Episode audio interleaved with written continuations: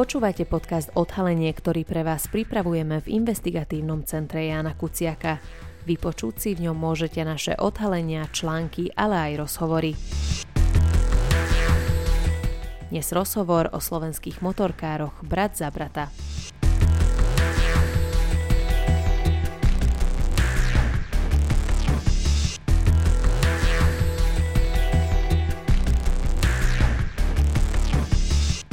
Ruský veľvyslanec na Slovensku navštívil minulý rok cintorín z prvej svetovej vojny v obci Ladomírová. Hovoril o zničených hroboch ruských vojakov, ktoré mali byť napokyn starostu bágrom zrovnané so zemou. Išlo ale o zámerne šírenú dezinformáciu a jeho kroky experti nazvali informačnou operáciou. Silný vplyv ruskej ambasády na sociálnych sieťach umožnil, aby sa toto tvrdenie bleskovo rozšírilo. Jej zdieľaniu pomáhalo aj na prvý pohľad obyčajné slovenské občianske združenie Brat za brata. Združujú sa v ňom motorkári a angažujú sa v starostlivosti o pamätníky padlých vojakov Červenej armády. Popri tom ale cez sociálne siete intenzívne šíria obsah ruskej ambasády, proruského dezinformačného portálu Newsfront a predstavitelia občianskeho združenia sú vítaní nielen na veľvyslanectve, ale aj v Ruskej federácii. Čo je to presne za združenie a naozaj prebiehajú na Slovensku ruské informačné operácie? Moje meno je Karin Kövári Šojmoš a o téme sa budem rozprávať s expertami na hybridné hrozby, Viktorom Prajnerom z Európskych hodnot a Danielom Milom, riaditeľom Centra boja proti hybridným hrozbám Ministerstva vnútra.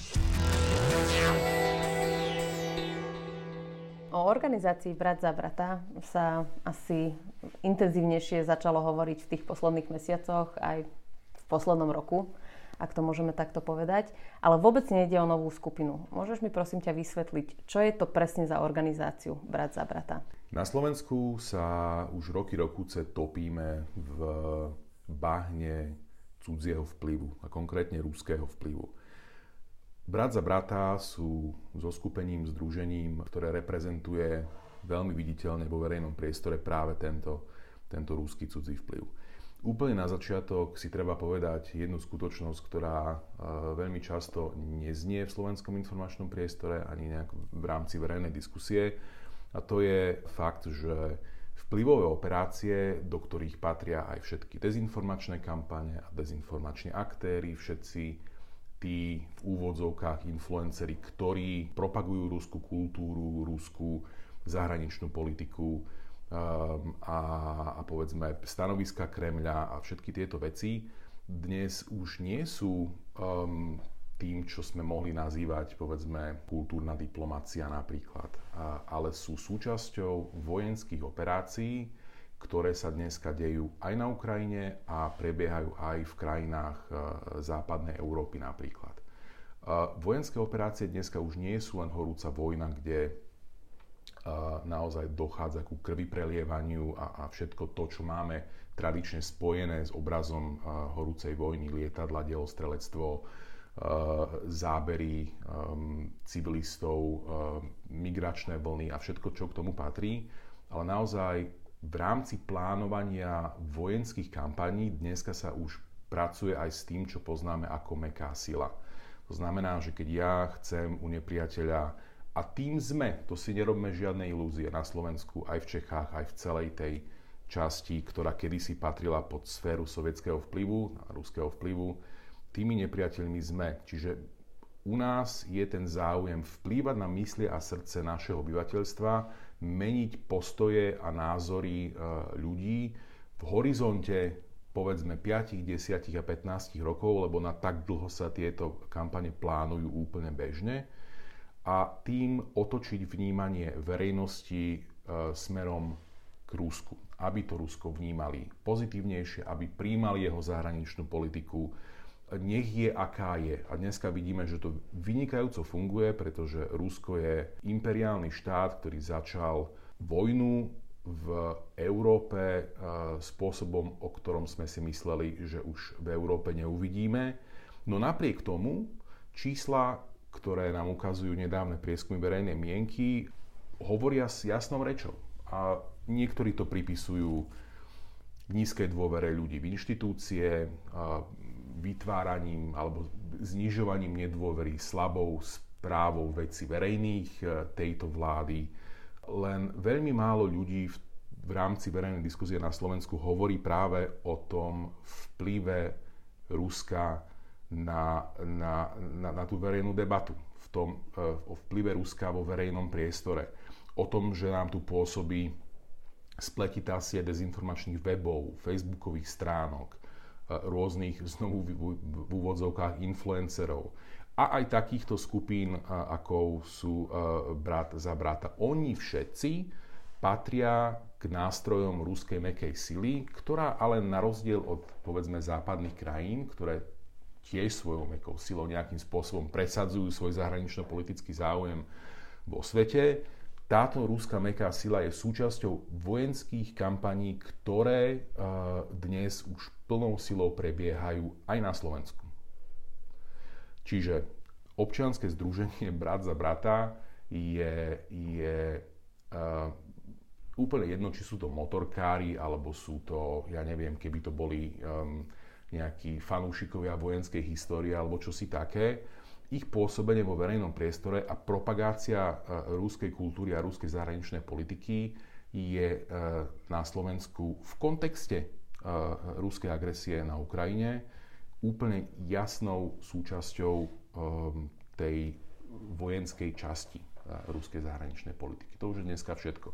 U nás na Slovensku sa o tejto skutočnosti bavíme spôsobom, uh, veď zem predsa nie je plocha, ale je guľatá. Ja mám ten pocit, že keď prídem uh, do aj pomerne fundovanej spoločnosti, či už je to v rámci štátnej správy alebo v rámci nejakej expertnej skupiny na Slovensku, je, že tam naozaj sa musíme baviť o tom, že, že, že to sa naozaj deje, že toto je problém. Že, že Zem je naozaj guľatá a že nie je plochá.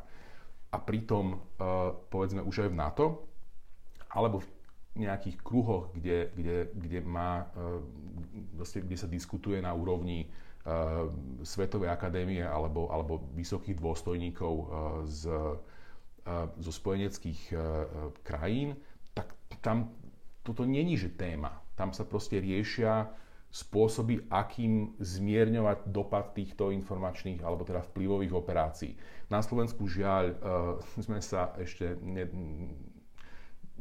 nedokázali, ne, sme ešte nedokázali vlastne ani len dôjsť k tomu uvedomeniu, že áno, máme problém. No a preto tu na taký brat za brata a všelijakí títo, títo ľudia môžu jednoducho úplne bez reakcie štátu pôsobiť. To som už naznačovala, že nejde o novú vec. Odkedy funguje vlastne toto združenie alebo, alebo táto skupinka. A, a veľmi často odkazuje sa na nich ako na prokremelského aktéra, ale na základe čoho môžeme jednoznačne povedať, že áno, ide o prokremelské združenie, prokremelskú skupinu. Aké dôkazy máme na toto? Tak v angličtine existuje také porekadlo, že chodí ako kačka, kváka ako kačka, no tak to bude asi kačka, že áno.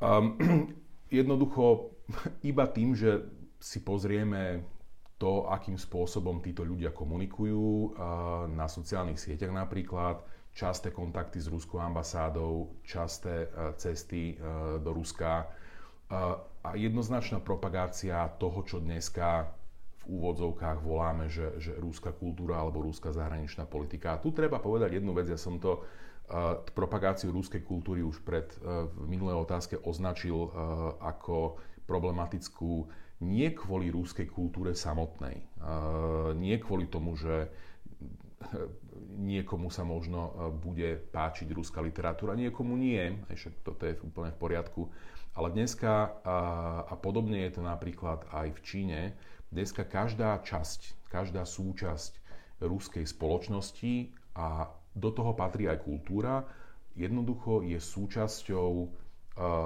ruskej politiky, respektíve politiky Kremľa. A každý, každý uhol, alebo teda každý jeden zo spôsobov, ktorým Rusko propaguje samé seba vo svete, dneska je súčasťou jeho zahranično-politického pôsobenia, a to je automaticky v kontexte e, agresie, e, ktorú vedie na, na Ukrajine, jednoducho súčasť ich vojenského ťaženia. Čiže ten brat za brata, vidíme, že e, sa zúčastňuje na nejakých pietných spomienkách, spolupracuje s, tou, s rúskou ambasádou v Bratislave a propaguje nejaké elementy alebo komponenty tej, tej rúskej kultúry. No tak znovu sa vrátim k tej kačke. Hej, ako toto sa dá o nich povedať z otvorených zdrojov naznačoval si aj ty, alebo si spomínal, že udržiavajú blízke vzťahy nie len s ruským, ale napríklad aj e, s bieloruským veľvyslanectvom a chodia tam na, na pracovné stretnutia, e, taktiež e, chodia na všelijaké akože cesty do Ruska a potom následne na sociálnych sieťach propagujú tieto cesty je to štandardná záležitosť, že, že občianske združenie chodí na, na pracovné stretnutia napríklad na, na ruské veľvyslanectvo? Nevidím problém v tom, že by akékoľvek občianske združenie malo kontakty s veľvyslanectvami, veď však občianske združenie ako súčasť občianskej spoločnosti má rôznorodé kontakty naprieč uh, spoločenským spektrom. Problematické a teda chodí aj, aj po krajine a robí svoje aktivity, pokiaľ povedzme aktivity toho občianského združenia majú niečo s, s kultúrou alebo s presadzovaním nejakých hodnot, je to úplne v poriadku. Problematické e, je to, že Rusko je teraz, Rusko teraz vedie vojnu na Ukrajine, vedie vojnu aj na Slovensku, to treba úplne jasne pomenovať, v Čechách a vo všetkých krajinách, v ktorých vedie informačné operácie. A preto nie je ich kontakt s ruskou ambasádou v poriadku. Nie z podstaty veci, že sú občianským združením, ale keby mali napríklad kontakt s e, nejakou známou teroristickou organizáciou, takisto by to nebolo v poriadku. E, myslím, že slovenský parlament aj priamo niekoľko týždňov dozadu odsúdil e, ruskú agresiu na, na, na Ukrajine. Putin má e, predstúpiť pred Medzinárodný trestný tribunál v Hágu.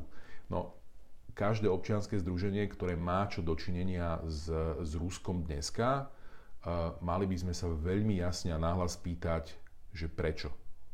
A aký to má dopad pre nás a pre krajinu, v ktorej takéto občianske združenie pôsobí. Organizáciu samotnú, ináč um, okrem napríklad politikov, pretože v minulosti, alebo v, uh, pred pár týždňami, alebo pred pár dňami ich uh, spomínal napríklad aj Rasislav Káčer, minister zahraničných vecí, pri tej diskusii v Michalovciach, ale minulý november ich spomínal na svojej facebookovej stránke aj priamo policia Slovenskej republiky. Vlastne spomínali tú organizáciu v súvislosti s informačnou operáciou, ktoré súčasťou mala byť aj táto organizácia, alebo respektíve stránka e, Brat za brata. E, bola to jednorázová vec, alebo existujú vlastne aj ďalšie dôkazy o tom, že by boli súčasťou širšej vplyvovej operácii na Slovensku?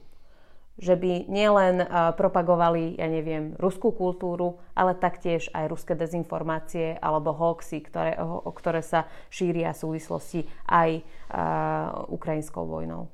Koncenzus expertnej obce nielen na Slovensku, ale, ale širšie v, v Európe, alebo teda v Aliancii a, rovnako aj v NATO, je ten, že e, rúske ambasády sú priamo koordinačnými bodmi informačných operácií e, v jednotlivých krajinách alebo pre krajiny, v ktorých susedia.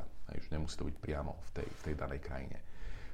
Slovenská ambasáda je dlhodobo známa, a teraz počiarkujem teraz otvorených zdrojov, to, čo ona sama o sebe hovorí a to, čo o nej hovoria off record jej spolupracovníci, o čom teda ani ona vedieť vôbec nemusí, to je také úsmevné, povedzme novinárom alebo aktivistom, tak proste vieme, že, že toto jednoducho je jeden z tých kľúčových úzlov, kde dochádza k nejakému stupňu koordinácie.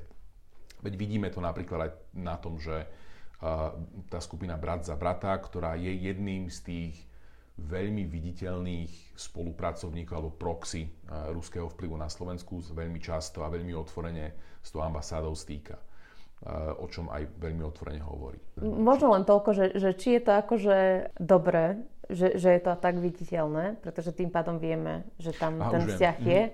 Pretože môžeme predpokladať v, iných oblastiach napríklad, že spolupracujú aj s inými organizáciami napríklad, alebo osobnostiami a, a tá spolupráca nie je vôbec e, jednoznačná, len vidíme tam nejaké indície, že pravdepodobne tam, ja neviem, šírenie niektorých dezinformácií mohlo byť aj koordinované. Ako sme spomenuli na začiatku, na Slovensku od niekedy od roku 2013 zrejme možno už aj skôr začal pôsobiť alebo sa začal rozrastať taký ten náš e, mediálny um, ekosystém, ktorý postupom času prerastol do takých rozmerov, že dnes už svojim dosahom uh, na, na uh, ľudí na Slovensku sa môže merať s niektorými hlavnoprúdovými médiami a tým pádom pre tých eh, politických hráčov, ktorí už mobilizujú čisto iba na, na, na narratívoch ruskej propagandy, vytvoril mediálny priestor, ktorý vlastne dokázal pomerne efektívne odpojiť od toho, od, od médií hlavného prúdu, kde by sa títo hráči nikdy nedostali, pretože tie médiá hlavného prúdu samozrejme udržiavajú nejakú, nejakú úroveň a, držia tie dvere zatvorené práve pre ľudí, akými sú agenti ruského vplyvu. A, my dnes vieme, práve z tých otvorených zdrojov alebo priamo od, od ľudí, ktorí a, pracujú pre tieto dezinformačné médiá, že e, tento mediálny ekosystém bol podporovaný a sponzorovaný od samého začiatku a dnes tomu nie je inak práve skrze rúskú ambasádu ako nejaký koordinačný úzol. Čiže ono nielen v prípade brata za brata, ale v prípade celej tej pomerne veľkej a spletitej a už dekádu trvajúcej informačnej vojny, ktoré Rusko vedie na Slovensku, má tá ruská ambasáda v Bratislave úplne kľúčové miesto. Ešte by som sa vrátila eh, k tomu možno, že možno bežný človek si povie, že nech si vypisujú na Facebooku, čo len chcú, nech si robia svoje akcie pamiatkové, nech cestujú do Ruska napríklad. A prečo je to problém? Veď máme slobodu slova a slobodu názorov, ale z pohľadu bezpečnosti tejto krajiny alebo aj jej hodnot, systému, systémového nastavenia, aké presné riziko predstavuje táto skupina? Alebo prečo je to problematické? Pretože fakt ako, že niekto môže povedať, že tak dobre, akože každý si môže vypisovať na Facebooku, čo len chce, alebo na Telegrame, vedie to jedno, máme tu slobodu. Prečo je to problém potom? Táto otázka má dve roviny. Prvá je práve rovina sloboda, slobody slova, že ako veľmi môže ktokoľvek e, sa vo verejnom priestore vyjadrovať a v, v, v, v akých, e, kde sú tie mantinely. A tá druhá je, že či nejaká takáto malá skupinka ľudí, ktorí slúžia e, ruskému vplyvu a kremenskému režimu, má nejaký relevantný dopad na e, dianie v Slovenskej republike alebo na, na názory a, a postoje ľudí e, na Slovensku. Ono treba možno ešte povedať, že, že tie vplyvové operácie majú za um, ich účel je meniť názory a postoje ľudí, ale nie len tak zo srandy, ale tam ide o to, aby tí ľudia potom naozaj na konci dňa išli do akcie. A tou akciou sa uh, rozumejú v dnešnom kontexte liberálnej demokracie voľby. To znamená, aby to nakoniec hodili niekomu, kto politicky reprezentuje ten proruský antisystém, aby sa ten potom dostal priamo k moci teda ku zdrojom štátu a mohol nejakým spôsobom spolu utvárať zahraničnú politiku tej krajiny a tým pádom vlastne Rusko ju dostane pod svoju kontrolu bez jediného výstrelu a to je tá hybridná vojna. E, a teda nejaká malá skupinka motorkárov má nejaký čiastkový vplyv v rámci tejto celoslovenskej e, informačnej operácie, ale čiastkový samozrejme. Keby sme si to odhadom nejako skúsili kvantifikovať, tak pomere k tomu celému mediálnemu ekosystému, do ktorého oni teda úplne jednoznačne patria, lebo však vlastne ich výstupy sú v informačnom priestore. To, že ich niekto uvidí, sa preháňa po Slovensku na motorke, to nemá žiadny akože štatistický e, význam pre um, zmenu nálad alebo postojov alebo názorov uh, ľudí. Čiže oni sú vlastne mediálnym hráčom, ale v rámci tej, uh, dosahu toho celého ekosystému by som povedal, že štatisticky nie sú úplne, úplne akože najviac relevantní. Aj keď na tom Facebooku majú pomerne e, vysokú sledovanosť. No a k tej slobode slova. Na Slovensku sme si, a to nie je len slovenský problém, treba povedať, vyplýva, problém, problém tkvie v tom, že my sme si ešte naozaj, ako som už spomínal, nestihli uvedomiť, že títo ľudia svojim pôsobením na verejnú diskusiu na Slovensku, ktorá má byť slobodná, ktorá má byť otvorená, každý by mal mať právo a má právo sa v nej nejakým spôsobom, sa jej nejakým spôsobom účastniť. Títo aktéry a všetci ostatní v rámci toho uh, dezinformačného ekosystému sú súčasťou cudzieho vplyvu mocnosti, ktorá na, uh, v našom susedstve vedie vojnu. Sú súčasťou um, vojenských operácií nebojového spôsobu aj na území Slovenskej republiky. A teraz my by sme aspoň na tom Slovensku našom mali viesť otvorenú verejnú debatu, či je toto v poriadku. Ja ti dneska nedám odpoveď na to, že či áno alebo nie, že či by sme ich mali akože úplne zakázať alebo, alebo nejakým spôsobom vyčleniť z tej verejnej diskusie, ale pre Boha tú debatu by sme na Slovensku mali začať a veľmi skoro. Vlastne už je neskoro. Už, už to nestíhame. Hej, vidíme prieskumy predvolebných preferencií, toto sme už zaspali, toto sme nestihli. Ale tá diskusia v nejakej teoretickej rovine, ak by nám tu nevysel ten šibeničný septembrový termín, tu sme mali mať už dávno. Veď my sme po, tej, uh, po tom 24. februári 2022 tie weby vypli. No a potom sme ich zdvorilo znovu zapli a tým uh, dezinformačným proxy Kremľa sa možno na konci ešte aj budeme musieť ospravedlniť.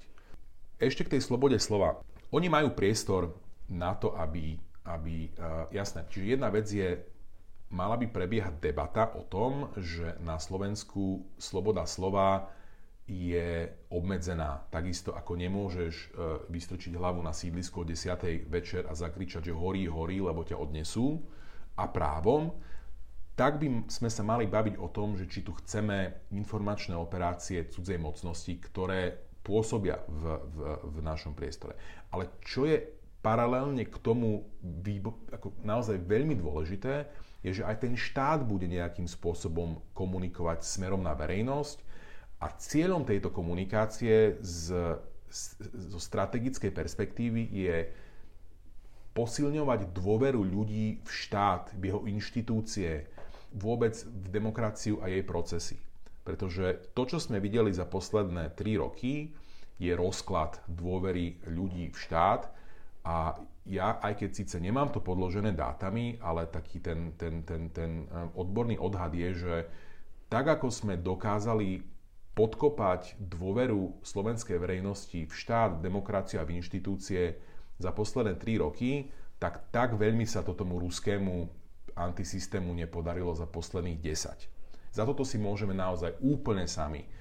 Katastrofálnou správou vecí verejných, Eh, od covidu cez eh, všetky ostatné eh, debakle, ktorých sme boli svetkou a ich následnú katastrofálnu komunikáciu smerom k verejnosti. Um, a až po našu slovenskú neschopnosť dokázať pochopiť, kým sme ako národ v 21. storočí. Nedokázali sme pochopiť svoj príbeh, nedokážeme ho porozprávať našim ľuďom, našim deťom, nevieme posúdiť alebo nevieme si uvedomiť, že sme a máme na to byť sebavedomým, moderným národom, ktorý participuje nielen na veciach slovenských, ale na veciach medzinárodných, ktorý funguje v nejakých nadnárodných organizáciách, štruktúrach, či už obranných alebo politických a že tak je to úplne v poriadku a že takto má naozaj vyzerať ten moderný svet. Nepodarilo sa nám pochopiť, že vlastenectvo nie je len o tom nemať ráda odsudzovať inakosť, ale je to práve naopak. Je to o tom byť v súlade so svojim okolím, pretože, pretože o tom je moderný národ. No a tento príbeh sme si nedokázali ani len vyrozprávať, no a preto nám to rozprávajú iní. Preto nám to rozprávajú tí proruskí proxy, preto nám to rozpráva brat za brata, preto nám to rozprávajú iní v úvodzovkách aktivisti alebo teda influenceri, ktorých uh, nebudem menovať, uh, pretože tá neschopnosť dokázať vyrozprávať vlastný príbeh o tom, kým sme ako národ, je v 21. storočí, respektíve v, v, tom, v tejto dekáde, je bezpečnostnou hrozbou, na ktorú treba v rámci vytvárania obranných politík štátu vymyslieť záplatu. A toto sa nielenže nedeje, toto na Slovensku nikoho v rámci vytvárania bezpečnostných politík ani lenže nenapadlo. A keby sme mali strategickú komunikáciu štátu, ktorá stojí na dôvere, keby sme mali uh, nejakú úroveň, uh, ktorá by obmedzovala týchto ľudí vo verejnom priestore, toto už samo o sebe tieto dva prístupy, ktoré obidva, opakujem, sú dnes už um, vyslovene bezpečnostnou politikou štátu v rámci, v rámci nejakej, nejakej modernej obrannej politiky, už len tieto dva prístupy by boli úplne kľúčové.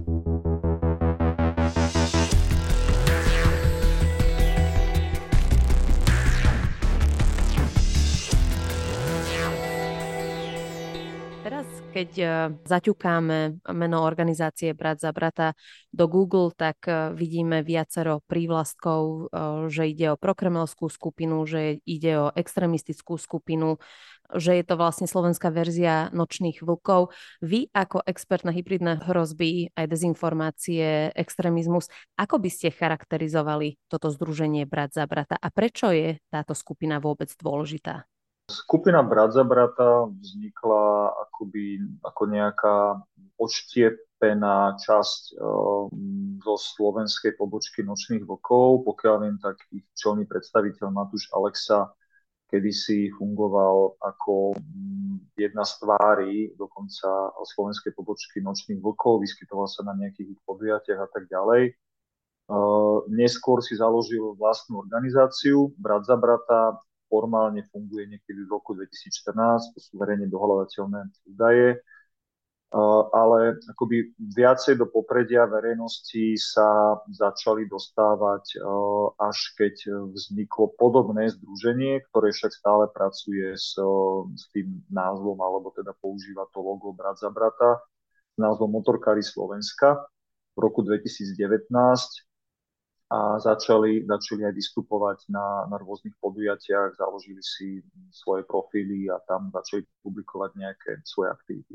To, prečo toto združenie, alebo teda aktivity tohto uh, subjektu sa dajú považovať za problematické, uh, tých dôvodov je viacero. Takým prvým základným je, že um, sa jedná akoby o skupinu, ktorá je známa svojimi úzkými kontaktami na predstaviteľov Ruskej federácie na viacerých podujatiach. Mali zástupcov Ruského vyslanectva, členovia tohto združenia, aj konkrétne pán Alexa, opakovane sa zúčastňovali rôznych akcií na území Ruskej federácie. To, čo je zaujímavé, že tak robia aj po aj po ruskej agresii na Ukrajine. Podľa tých verejne známych informácií dokonca aj minulý rok sa zúčastnili takýchto podujatí v Rusku a, a Bielorusku. Spomínate Rusko a Bielorusko. Čo je celkom viditeľné aj z tých online, aj offline aktivít e, Združenia Brat za brata, že majú celkom blízke, ak to môžeme takto povedať, blízky vzťah s Ruskou, ale aj s Bieloruskou ambasádou na Slovensku. Ako by sa dalo charakterizovať uh, ich vzťah? A je to vôbec akože nejaká štandardná záležitosť, že nejaké občanské združenie napríklad udržiava kontakt s veľvyslanectvami a nejakým spôsobom spolupracuje, pretože napríklad na sociálnych sieťach um, aj oni sami písali, že, že stretli sa, že mali pracovné stretnutia napríklad s ruským veľvyslancom uh, na Slovensku. Ide o štandardnú záležitosť alebo je tam za tým možno aj niečo viac? Asi úplne o štandardnú záležitosť nejde, najmä teda od momentu uh, vypuknutia vojny na Ukrajine, kedy uh, Ruská federácia otvorene uh, pomenovala Slovensko kvôli podpore, ktorú poskytujeme napadnutej Ukrajine ako um, súčasť nejakého nepriateľského bloku. Čiže ak sa nejaké slovenské občanské združenie, ktoré navonok sa tvári, že si chce uctiť pamiatku eh, padlých eh, neviem, vojakov Červenej armády napríklad, ktorí zomreli pri oslobodzovaní Slovenska. terejšieho Československa pravidelne stretáva s predstaviteľmi ruskej ambasády, cestujú jeho predstavitelia na podujatia organizované v Ruskej federácii opäť zo strany štátnych predstaviteľov, tak e, vzbudzuje to naozaj mnohé otázky, že či sa jedná len o nejaké názorovú príbuznosť, alebo táto skupina je možno využívaná ako nejaká predložená ruka ruských záujmov na Slovensku. Spomínala som aj tie online aktivity. Čo teraz vidíme, že napríklad stránka Združenia Brat za brata je celkom populárna napríklad na Facebooku, že majú veľmi veľa sledovateľov, denne tam pridávajú nejaké príspevky a, a taktiež e, vidíme, že majú teraz už aj kanál na Telegrame, tam taktiež prezdielajú veľmi často aj e, obsahy napríklad slovenského newsfrontu alebo aj veľvyslanectva priamo ruského na Slovensku. Ako by sa dalo popísať vlastne tá online aktivita, pretože napríklad aj e, samotná policia ešte asi koncom novembra 2022 spomínalo, spomínala vlastne Združenie Brat za brata ako aktéra ruských informačných operácií. Ako by sa to, to dalo vlastne popísať, že, že ako oni pôsobia na tých sociálnych sieťach? Jednoznačne táto organizácia, teda ich sociálne profily, či už je to na sieti Facebook alebo Telegram, slúžia ako mm, nástroj alebo kanál na šírenie proruských narratívov, čiže toho uh, ruským štátom, Ruskou federáciou presadzovaného vnímania vojny na Ukrajine, to, že preberajú, ako ste spomínali, najmä teda v prostredí Telegramu, príspevky či už ruského vyslanectva, predstaviteľov Kremla alebo Newsfrontu, o ktorom je známe, že je to preukázateľne operácia ruskej tajnej služby. Newsfront sídli na Kryme a vlastne sú tam známe, známe prepojenia tých, tých čelných predstaviteľov tohto portálu na predstaviteľov ruských tajných služieb. Sú aj kvôli tomu napríklad na sankčných zoznamoch Čiže toto všetko jednoznačne ukazuje na to, že, že organizácia, alebo teda tie sociálne uh, účty uh, s názvom Brat za brata, alebo ktoré patria tomuto združeniu, uh, sa stávajú uh, akoby nástrojom na šírenie tých proruských narratívov.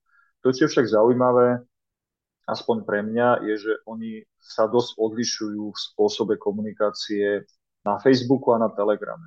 Zatiaľ, čo na tom Facebooku nájdete skôr také rôzne motivačné citáty a akoby takéto otvorené prihlasovanie sa k tej, uh, nazvem to, že kremelskej alebo prokremelskej línii je tam menej uh, významné, aj keď samozrejme prítomné tam je, tak uh, na tom telegrame to ide úplne naplno. Hej, že tam, tam proste úplne zrejme aký typ informácií zdieľajú, aký je ich názor na vojnu na Ukrajine. Možno je to až na hrane schváľovania tej ruskej vojenskej agresie minimálne ospravedlňovania toho konania ruskej armády vo vojne na Ukrajine. Čo jednoznačne ukazuje, teda, že, že či z vlastného presvedčenia alebo z nejakých iných dôvodov proste slúžia ako nástroj ruskej propagandy na Slovensku čo môže s tým spraviť štát napríklad. Um, či už v právnej, trestnoprávnej rovine, alebo možno aj, aj z pohľadu alebo z, uh, z pohľadu roviny strategickej komunikácie. V tej rovine strategickej komunikácie vlastne už sa tým akoby aj kolegovia zaoberali, ako ste vyspomenuli, najmä teda na stránkach um, hoaxia podvody Polícia Slovenskej republiky. Možno čiastočne spomínali aj túto skupinu, a najmä teda pracovali s tým proruskými narratívmi. Tá trestnoprávna rovina je oveľa komplikovanejšia. Um, existoval tu nie tak dávno návrh na doplnenie novej skutkovej podstaty šírenia závažnej dezinformácie, ktorá by umožnila uh, trestať, alebo teda trestnoprávne postihovať aj šíriteľov dezinformácií, ktorí tak robia opakovane, systematicky, dlhodobo a s jasným cieľom. Čiže naozaj by nešlo o to, že nejaká babička prezdiela falošnú informáciu, ktoré netuší, že je falošná, ale presne na takýto typ organizácií, u ktorých dokonca je, je veľmi pravdepodobné, alebo je vysoká miera pravdepodobnosti, že sú prepojení na cudziu moc, tomto prípade na Ruskú federáciu, robia tak dlhodobo, možno z nejakých zištných uh, cieľov, tak e, toto by umožnilo aj e, pre kolegov z policajného zboru sa im venovať. V súčasnej situácii Viem si predstaviť, že niektoré z tých e, ich postov by mohli byť posudzované napríklad ako schvalovanie zločinu vojenskej agresie, e, ktorý je zločinom v zmysle článku 8 bis rímskeho štatútu, ku ktorému aj Slovenská republika teda pristúpila a je aj aplikovateľný na Slovensku. Mm, to preukazovanie toho, že teda tak robili úmyselne a vedome, samozrejme to už bolo vecou nejakého dokazovania. Možno v niektorých prípadoch e, si viem predstaviť aj e, nejaké šírenie poplašnej správy, tie správy týkajúce sa údajnej nejakej mobilizácie, vysielania občanov Slovenska do vojny na Ukrajine a tak ďalej. Ale naozaj to by záležalo od konkrétneho textu alebo teda statusu a, a tej samotnej textácie. Ale akoby toto je celkovo problém s dezinformáciami, že oni sú v takej nejakej šedej zóne a navyše tie prostriedky trestného práva vzhľadom na tú zdlhavosť procesov e, trvajú niekedy, nie že mesiace, ale roky, kým dojde k nejakému právoplatnému rozsudku a v tom čase už je úplne bezpredmetná tá sankcia, ktorá, ktorá je uložená e, vo vzťahu k tomu obsahu, e, ktorý je šírený posledná otázka. Môžeme povedať, že ide o najúspešnejšiu skupinu alebo najúspešnejšiu organizáciu Slovensku v Rusku, pretože asi nie každá alebo každé občianske združenie na Slovensku si môže povedať o sebe, že napríklad e, jeho predstavitelia sa stretli so šéfom ruskej tajnej služby alebo že by ich akciu priamo propagovala hovorkyňa ministerstva, ruského ministerstva zahraničných vecí pre mňa brat za brata prevzali nejakú štafetu alebo pochodenie, chcete, od, e, od slovenskej pobočky Nočných vlkov, ktorí potom, ako boli zaradení na sankčný zoznam, de facto utlmili svoju činnosť a akoby pod týmto novým názvom veľmi podobné aktivity naďalej prebiehajú, presne tak, ako chodili kedysi uh, noční voci a pán Hambalek na rôzne spanilé jazdy do, do Ruska a potom následne križovali aj Slovensko a ostatné krajiny Európy, tak to isté dneska robí brat za brata s veľmi podobným odkazom. A tak ako ste vyspomínali, e, zúčastnili sa stretnutí na území Ruskej federácie naozaj s čelnými predstaviteľmi e, rôznych aj silových zložiek, či to bol e, riaditeľ, myslím, že služby zahraničnej rozviedky SVR, pán Narišníkov alebo niektoré iné osoby, Čiže naozaj akoby ja z môjho pohľadu odborného sa na to pozerám ako na snahu vytvoriť alebo podporovať nejaký takýto subjekt, ktorý naplňa ruské strategické ciele. Z akých dôvodov sa tak deje, že či je tam aj nejaký finančný vzťah, alebo je to naozaj čisto len nejaká naivná, eh, neviem, viera eh, alebo presvedčenie, to už je asi na, na nejaké iné orgány, ktoré by sa tejto skupine mali venovať a predpokladám, že sa im aj venujú.